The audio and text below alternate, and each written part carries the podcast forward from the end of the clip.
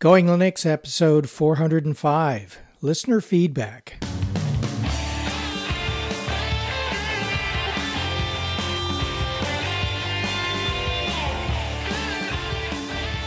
Welcome to the Going Linux podcast. I'm your host, Larry Bushy. And I'm your co host, Bill. Whether you're new to Linux, upgrading from Windows to Linux, or just thinking about moving to Linux, this podcast will provide you valuable information and advice that will help you in Going Linux. We hope that you'll find this and all of our episodes helpful in learning about Linux and open source applications and using them to get things done. If you want, you can send us feedback at our email address at goinglinux at gmail.com or leave us a voicemail at 1 904 468 7889.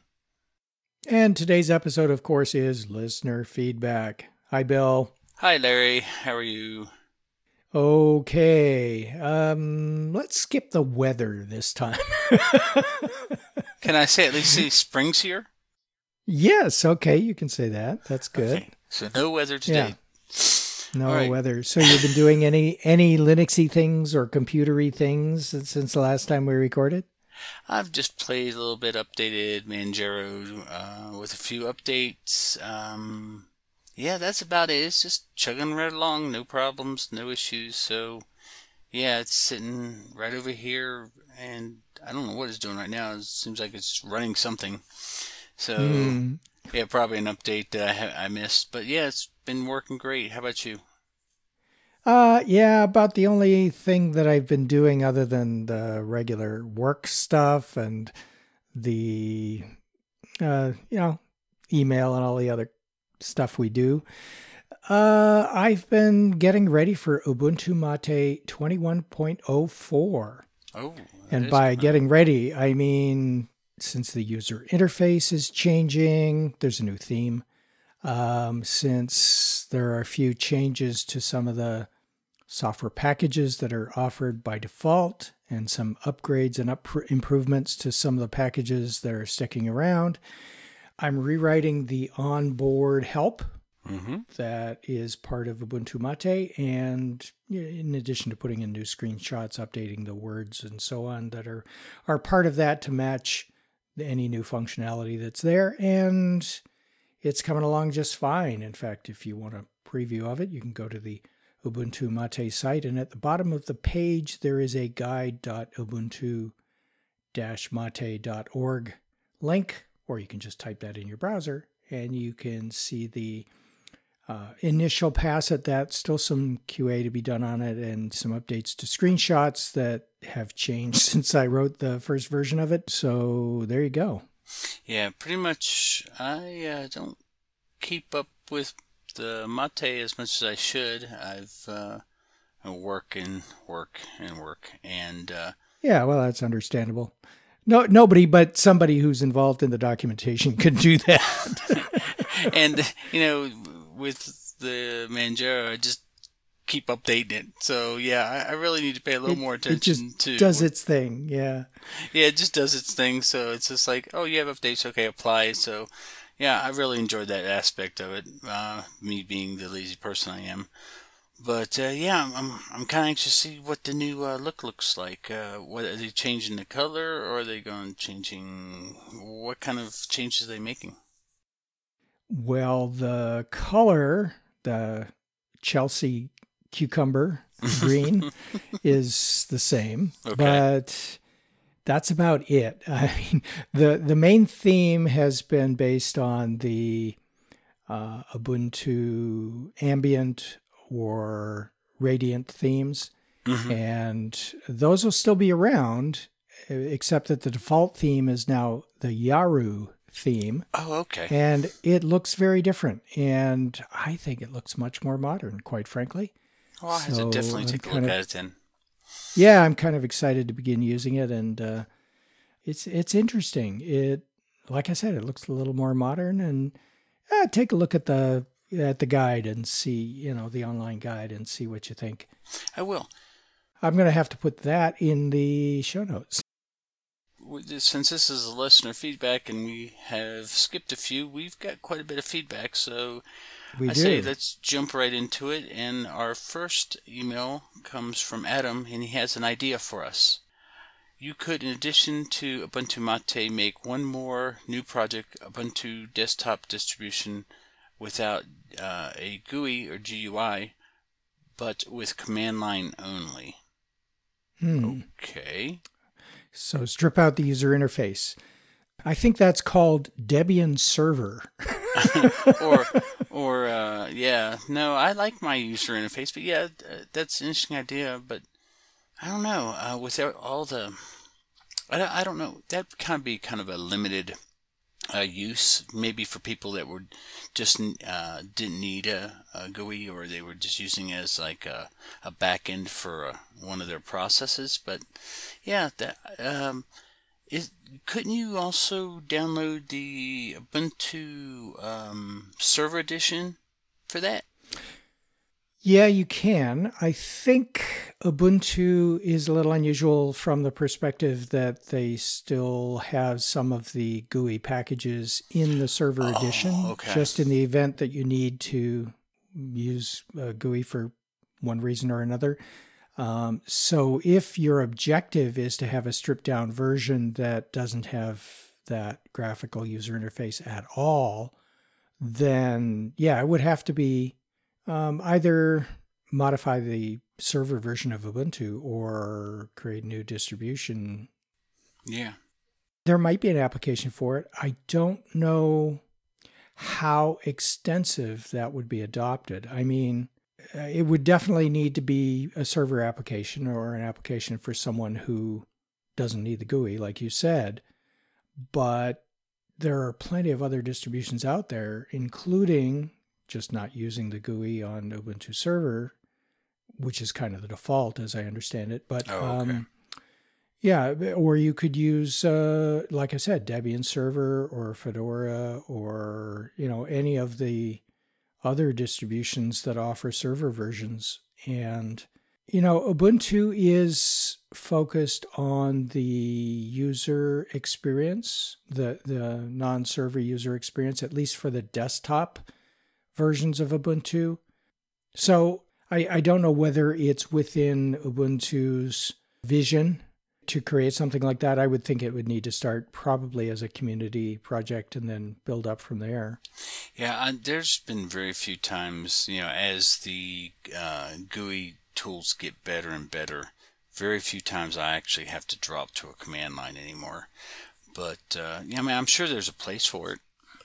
Yeah, yeah, I rarely have to uh, drop to a command line. I do things on the command line because it's faster or more efficient or whatever. But my focus is to discover what the graphical way of doing everything is because that's what the average new user to Ubuntu or Ubuntu Mate or any distribution of Linux these days is going to try to do and by providing them guidance on how to use the graphical user interface to get everything done like they used to in in Windows, which is where most people come from. Um, it, it, that's just going to increase their adoption of Linux in general. Yeah. Uh, once they know how to do things with the graphical user interface, and there are plenty of guides on how to use the command line to get things done, and quicker and more efficiently than the graphical user interface. But my focus is on the graphic, yeah, know, the graphical way of doing things. All right. So there you go. All right, let's move on to our next email, which is from Rosika, who wrote us with additional information for episode 404. Dear Larry and Bill, I just listened to your podcast number 404, Making Linux Installation Media. Interesting as ever. Thanks for producing such a nice show. I just want to add a very good program named Ventoy to your list. It can be found at this link, and we'll have the link in the show notes to the Ventoy website. It's uh, very well documented. The only thing which might not fit the bill for everyone is that there's currently no Mac version but you can install Ventoy to a USB on Windows and Linux. It's a really great program, as, and here Rosika is uh, quoting from their website Ventoy is an open source tool to create bootable USB drive for ISO slash WIM slash IMG slash VHD slash EFI files. With Ventoy, you don't need to format the disk over and over again. You just need to copy the image file to the USB drive and boot them directly. You can copy many files at a time, and Ventoy will give you a boot menu to select them x86, Legacy BIOS, IA32 UEFI, 64 bit UEFI, ARM64 UEFI are all supported in the same way.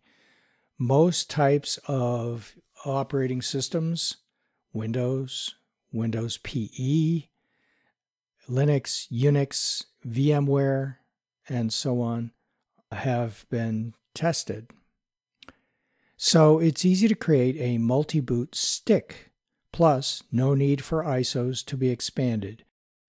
Just copy as many ISO files as you like and the capacity of your USB stick will permit.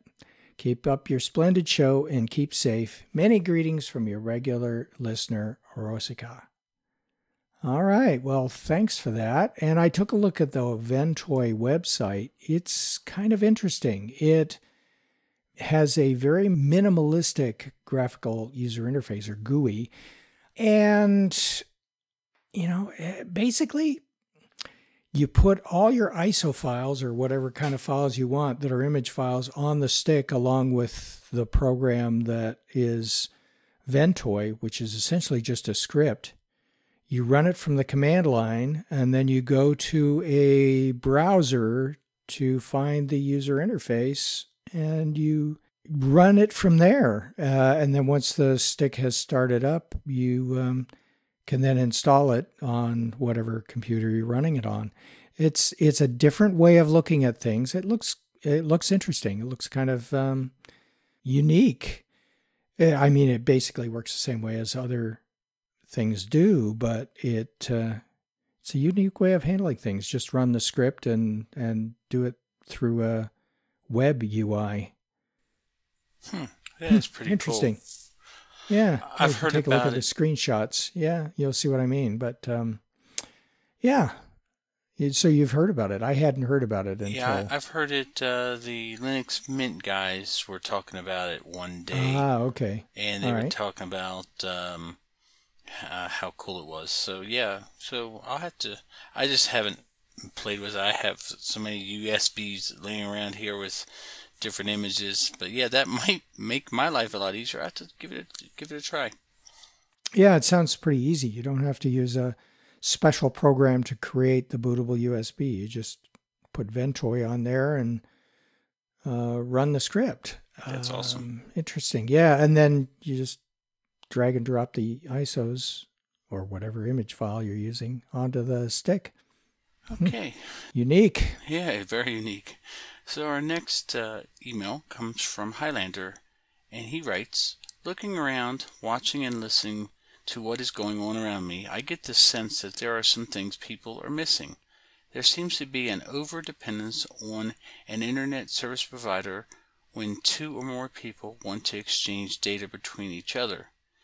Did you know that ever since the year 2007, it was possible to exchange data between phones without dependence upon an internet service provider?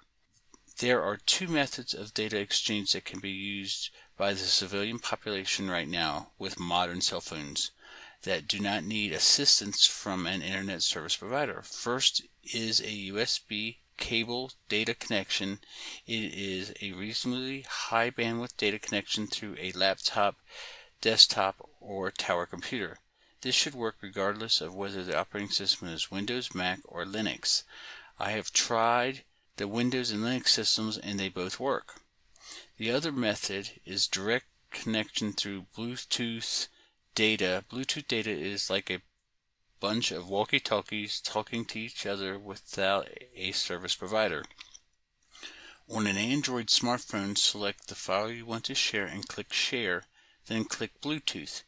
The Bluetooth transceiver will turn on, then your phone will search for uh, discoverable Bluetooth devices in your local area, maybe 30 feet. Select the device you want, then click Send. The other device needs to click Accept in order for the data to be exchanged. If you have a hiccup in this operation, try sending the file without verification or security. Odds of success should increase. If you are with a trusted friend and a hiccup persists, try Bluetooth pairing your phones prior to sharing the data. Odds of success should increase again. Bluetooth is bandwidth limited to about 100 kps per second, so be reasonable with your data exchange expectations. Hope this helps. Oh, okay, that's pretty cool. Yeah, so I was certainly aware of that. Um, and in fact, I listened to the Mintcast as well, and they reviewed Hilander's email as well. They had some comments on it. And I think it was Rob who mentioned that if you want to have a way of connecting and sharing files with your phone or other device, iPad, you know, uh, Android tablet, whatever, by way of Wi Fi as opposed to Bluetooth, which, as Hilander mentioned, is a bit bandwidth limited. So you want to do it wirelessly, but you don't want to use Bluetooth.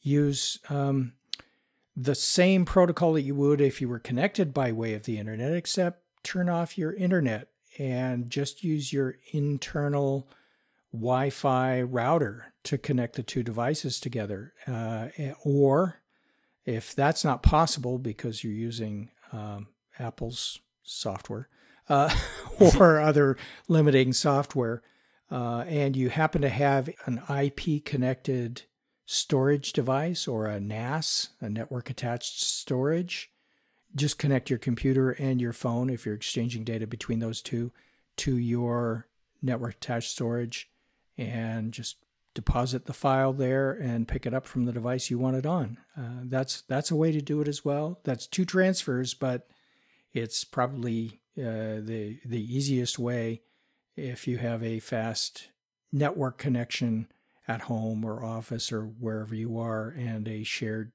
network device for storage. So there you go. Um, that's another way to do it without yeah. an internet connection. Okay, our next email is from the Frugal Computer Guy, Larry and Bill. Sorry I missed your 400th show. I binge listened to your show and I was just catching up the other day, binge listening while cleaning my basement, and heard the pre 400th show and the 400th show. Congratulations on making two and past 400 shows. I have free YouTube tutorial series your listeners might be interested in. It's called Linux Command Line. People new to Linux command line are encouraged to start from video one and work their way through the series, mainly because the higher number of videos use commands and techniques explained in earlier videos. People with some command line knowledge may be able to jump around without any problems. The videos are all done using Linux Mint, that's because when I started using Linux 10 years ago, I would listen to the Going Linux podcast. Larry Bushy was the was only on his second co-host at the time. Sounds like I chew them up and spit them out. Uh, sorry, Bill. Um, he was using and recommending newbies start with something like Linux Mint. Larry has since moved on to Ubuntu Mate, but I just stayed on Linux Mint. At the time of this writing, there are 33 videos in the series. There are more to come, but I only release videos on the first and third Saturdays of the month.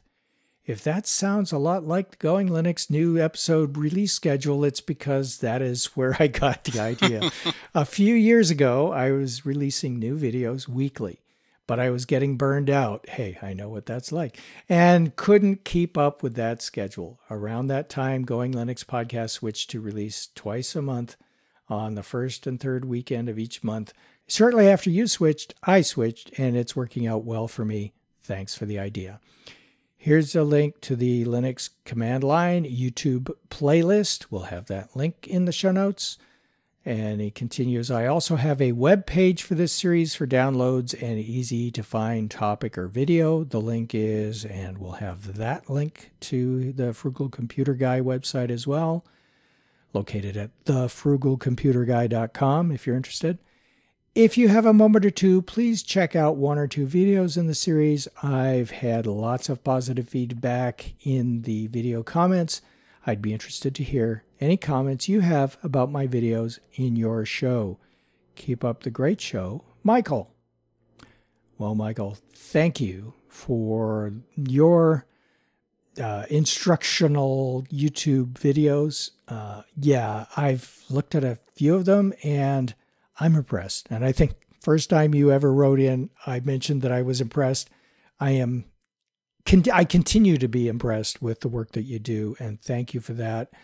Uh, any of our listeners who want to learn more about the command line or anything else that you provide information on, they would do well to uh, connect up to your website and take a look.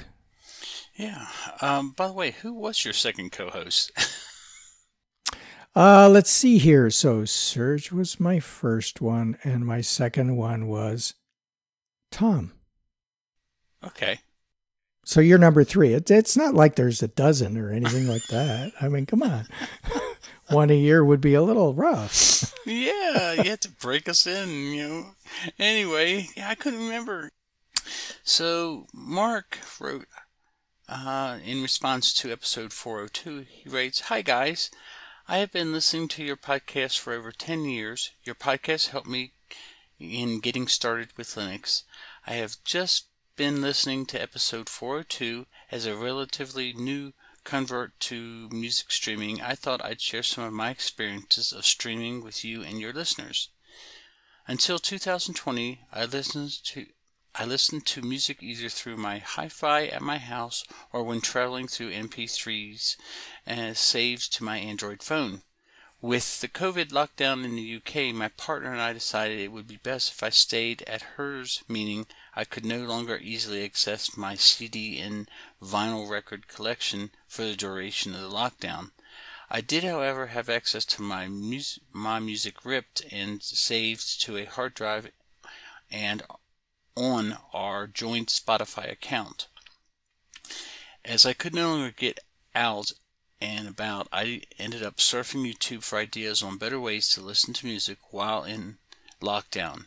John Darko, a hi fi equipment reviewer with a YouTube channel and a blog, gave me a few ideas. I have no other links with him other than watching his videos.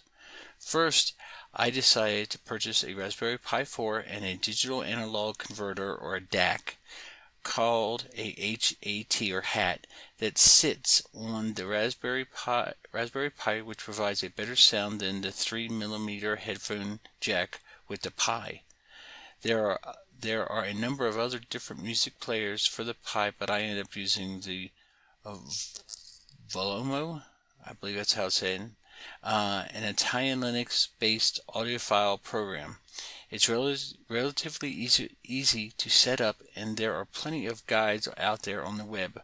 Plugging my Pi into my partner's hi fi stereo system, I can stream either Spotify or my ripped music, which is stored on a hard drive, into the system, and the sound is much better than listening to my phone.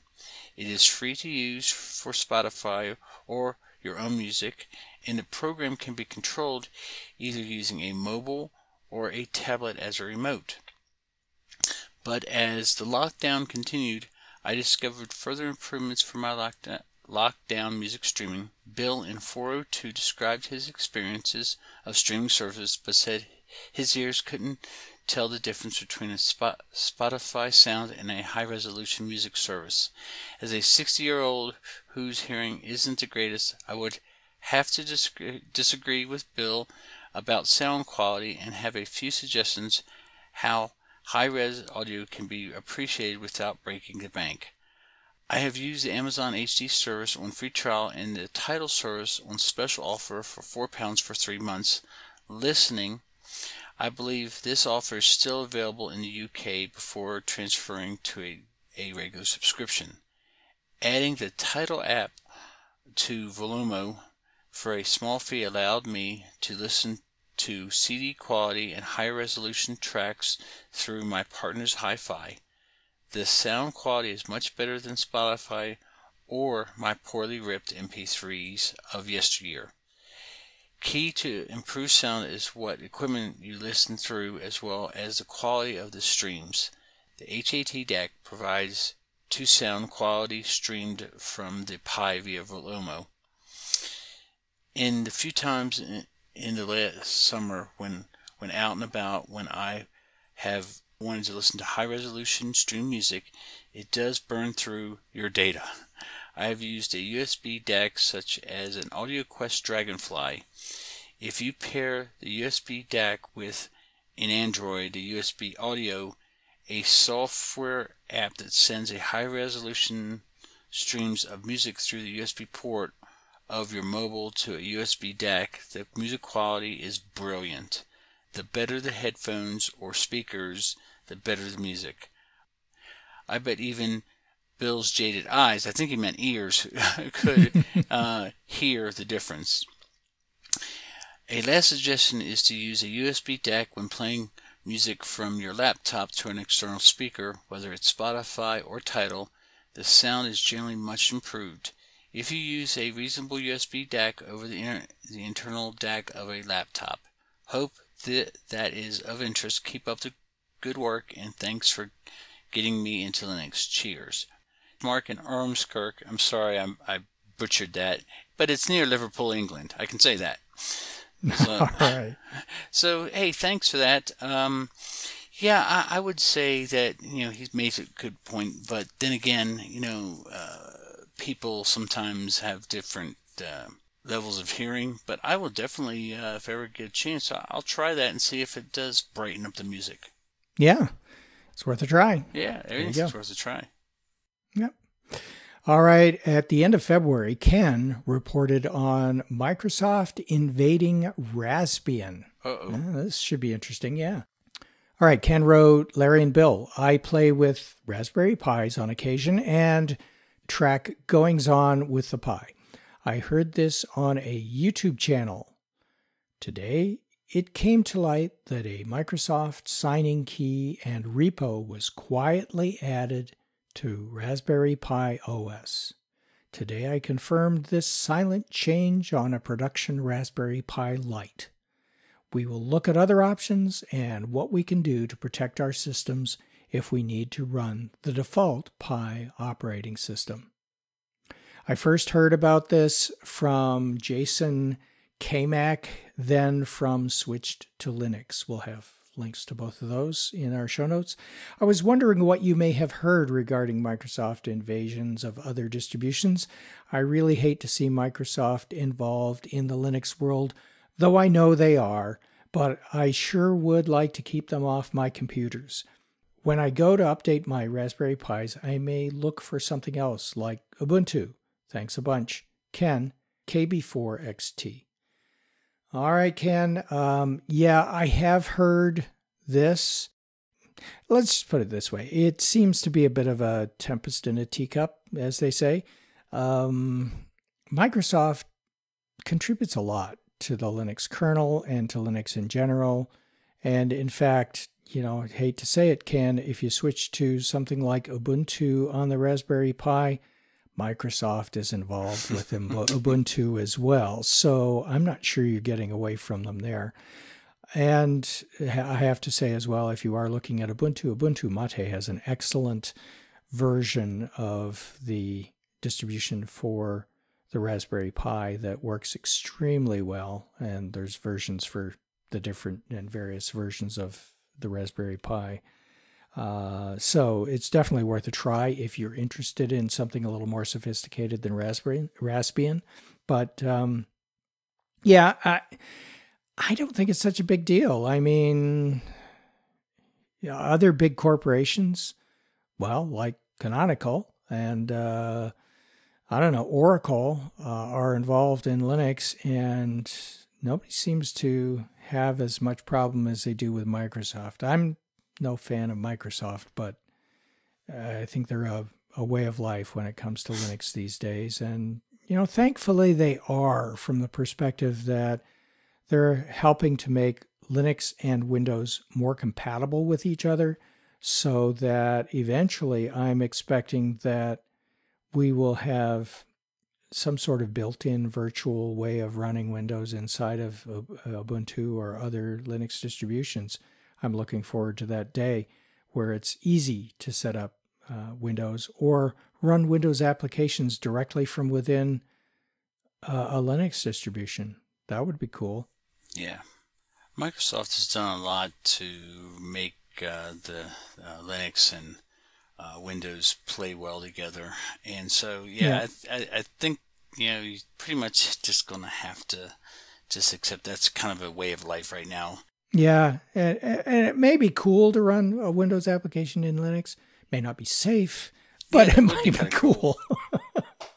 Uh, well, it used to be where Microsoft really didn't like Linux, but it, they seemed to pretty much, uh, you know, say, hey, it's, Linux is not going away, so we might as well uh, help uh, people use it uh, with our software. So, in the, in the grand scheme of things, the, the more they help out, the more we can get things to work in our Linux system. So, yeah. Yep, things have changed over the past yeah, 10 or 12 years. They have changed a lot. So our next email comes from David, who wrote us about podcast 402, which is was our streaming music uh, episode, and a small suggestion for a future show. He writes, "Hi guys, enjoyed the recent podcast for 402 on streaming. Would be interested to hear you do a similar program on best music library players for Linux. For me, it is difficult to beat Google Play, now called YouTube Music. Bill trashed that service, but for me, it is where I have always stored my music library, and the player app integrates nicely with my Linux Mate 20.10. It isn't dependent on the browser. I am biased toward the service as it is free. I believe Bill was focused on streaming ser- streaming only, but having a free place to store my music with, with a player that beats anything that comes with Linux tough to beat. Take care, David. Okay, good point. so yeah, yeah that's I, true. Yeah, I was uh, definitely uh, just concentrating on the streaming aspects of it, but that is a nice little perk to that. Um, yeah, yeah, definitely, and hopefully Google doesn't kill it the way they've killed so many other applications, or modify it so that it's no longer free the way they appear to be going with Google Photos and things like that. So yeah, it's uh, you kind of get what you pay for when it's free. They uh, Google has a habit of killing stuff.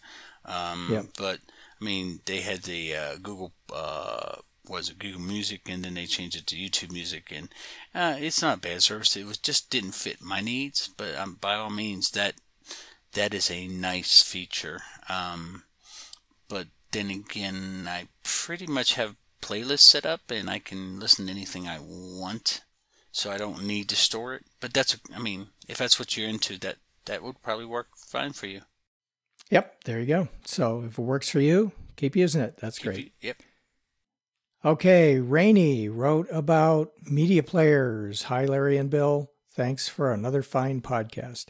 It was interesting to listen to your recommendations about streaming music services. The one thing that bugs me with Deezer as well as Spotify, if you listen to their content through the app, you can't play tracks in the order they are on the albums. While it doesn't matter much with music, if you're trying to listen to an audiobook, this is more than just a tad bit of inconvenience. Since the experience is ad supported, this makes it impossible to get a good story. The YouTube Music platform is disappointing. Google Music had much better interface and the user experience was far superior than this mess. You could sort content by artist, track, and album. Even viewing the tags of MP3 files was possible. The main beef I have with this service is that you can't listen to your uploaded content anymore unless you have a premium subscription. Basically, you upload all your songs and can't control how you listen to them unless you use the app. If you're trying to play your library with Google Home, you're out of luck. This is probably the single worst, quote, improvement that happened when everything switched to YouTube Music. They're not doing their users any favors, and it's sad how Google sunset other great services for something just not accurate enough. Keep up the good work, and I'm looking forward to more episodes. Rainy. Well, I think you summarized some of the disappointments quite well. yeah, uh, the uh, one thing I wanted to tell Rainy, if you're looking for a good audiobook player that isn't tied to um, Audible, uh, the, and I don't know if you can upload to them. I don't think you can. But if you're just looking for a certain book, there's a, a service called Chirp. Their books are uh, one. It's one of my favorites. I had a lot of Audible books back in the day, and you know, then they got kind of uh, into the Amazon services, and they had dual accounts and all that jazz. And uh, I started using um, Chirp. Uh, I can't remember who told me about it they're not they're not sponsoring, but if you want to send us money, that'd be great. Um, but um, Chirp has all the books, and they have deals um, that you might find uh, that works well. Their player's pretty good. It's on Android and uh, iOS. Okay, so we'll have a link to Chirp in our show notes. Show notes. It's chirpbooks.com if you're interested in it. I will add that to our show notes. Okay, thanks, Larry. Okay. So, our next email comes from Ken, and he wrote about Linux compatible computers. He writes Larry and Bill, I was just listening to Going Linux 401. Great job as usual. Thanks and keep up the great work. I am continually amazed at the folks asking about a Linux compatible computer. I have never had a problem installing running Linux on any of my sometimes off the wall computers. I used to build my own with Asus motherboards with, with both AMD and Intel processors. Then I've ha- had various types of HP in both desktop and laptop, mostly i5 or lower. I have an old ThinkPad which is still running at someone else's home. I've had good luck with Acer computers, even an old laptop with an AMD processor. One of the nicest ones that I that I've had lately is an Asus laptop with an i7 processor. It's ultra light, thin, and speedy. I have tried numerous Linux distributions, but have most recently used Ubuntu derivatives like Mint on my everyday machines. My biggest pitfall with Linux has been that my favorite CAD program uh, only runs under Windows or Mac. There are some good CAD programs for Linux, but not to my liking. The other area that used to be a problem was photo editing, but there are now many good photo programs available in Linux. Lately, I've become involved in ham radio where there are many programs for Linux. I have never had a Linux compatible computer over a whole bunch of years and a big bunch of computers, so I'm mystified with their concern. Maybe I'm just too simple of a user to trip them up. Best wishes, Ken. Well, Ken, you are lucky because I've had I've had issues. Uh, as Larry has known, I had an Asus computer that absolutely detested. Uh, anything but Ubuntu, and I have my old uh, Alienware that it would only run um, certain versions of Ubuntu. Uh, but I mean, it was always been able to get them to run. But yeah, sometimes you had to do a workaround or you had to adjust something. But what about you, Larry? Have you had any issues? Yeah, I've had a few issues with a few computers in the past. Uh, there was uh, I think it was an Acer that ran Windows S or came with Windows S, which is S, I can only assume is stripped down because it was uh, it was worse than Windows Home. It was it was you know it was locked down to the point where you couldn't even change the background right? Yeah, exactly. And that was just within Windows. The hardware manufacturer made it so that you couldn't even boot to anything other than the hard drive. So, you know, there were some workarounds for that. I finally got it working. And when it did work, it worked tremendously better than Windows S. Faster, you had full functionality, you weren't limited at all. but it happened to be, you know, a slow processor, and so it was um, underwhelming. The performance wasn't that the ones running Pentium Golds or something uh, like that. It was something like that. I yeah. don't remember exactly. It was a while ago, and then you know various hardware incompatibility, especially with you know in in the early days modems, uh, and then after that Wi-Fi connections. You know the the hardware for Wi-Fi.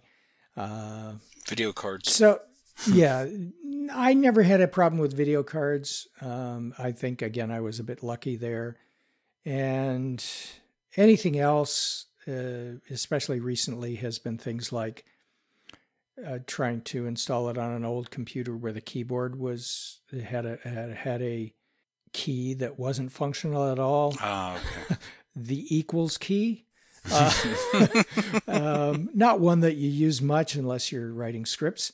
Yeah. Uh, but uh, you know, every once in a while, you do need to use the equal key. And um, anyway, uh, I was able to fix that with some programs that remap keys, and this was a a 15 inch or 16 inch computer that had a full numeric keyboard. So I was able to swap the man- malfunctioning key that's on the main part of the keyboard with the plus key that was over on the on the numeric keyboard. And so I was able to use you know shift plus for plus and and just plus for equals. And that worked for me. And since I was the only one using the computer it wasn't a problem.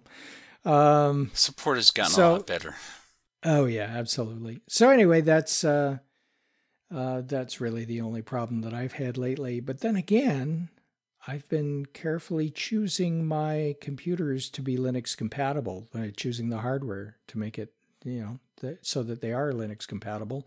And the most recent computers I've purchased have had Linux on them from the start. So that makes it even easier. You know, I've had one from System 76 and a couple from Dell, and it just makes life easier when you purchase hardware that's compatible with Linux. Yep. Easier to find these days than it ever has been in the past, for sure. Remember the days when we'd take a, a CD into the to the stores uh, before you know ordering your computer was really big, and you would pop pop it in and and try to boot it up and see if everything worked. I've done that. Yeah, I I, I never did anything like that, Bill. of course not. Of course not. I mean, of course they would give you the, the they they would give you the stink eye when you did it, uh, and they sometimes I've actually been asked to uh, please don't do that again. But it's like I want to buy this thing, but I just need to see if it works. Yeah, uh, exactly. But, but, now it's that's almost a thing of the past. But uh, yeah, it's. Um, so he was extremely lucky. Um, I had lots of issues, but then again, remember, I think because you uh, pretty much uh, used yours for non-gaming applications. yeah, exactly. Yeah, that helps too. Yeah, the NVIDIA drivers were were not my friends, and I, I seem to have had a lot of NVIDIA NVIDIA cards, but the Intels seem to work really well all the time, so that's always yeah. good.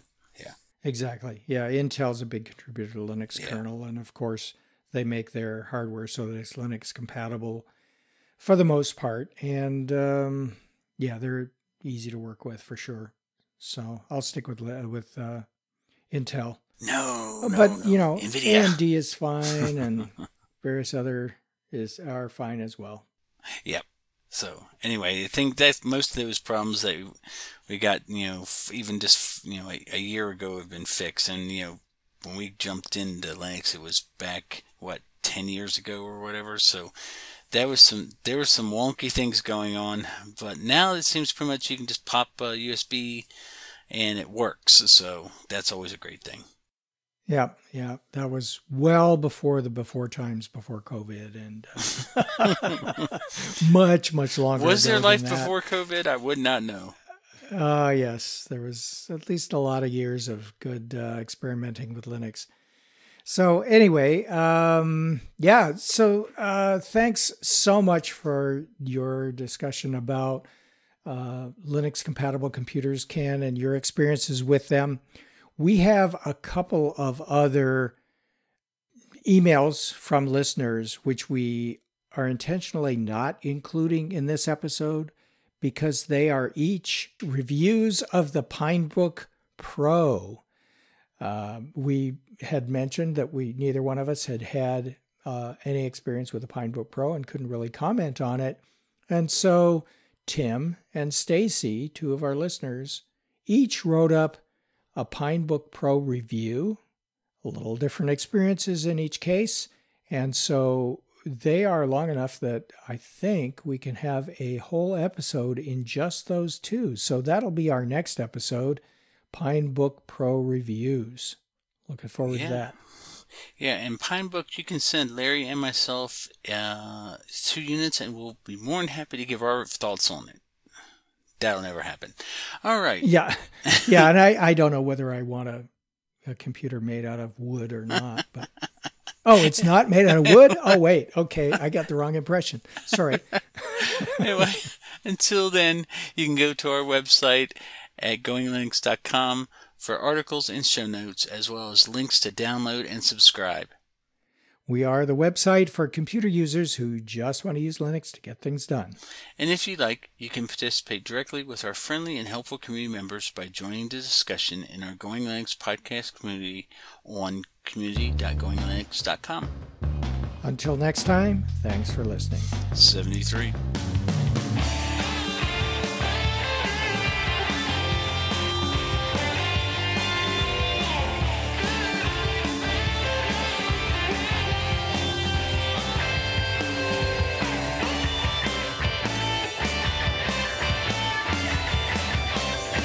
Theme music provided by Mark Blasco at podcastthemes.com.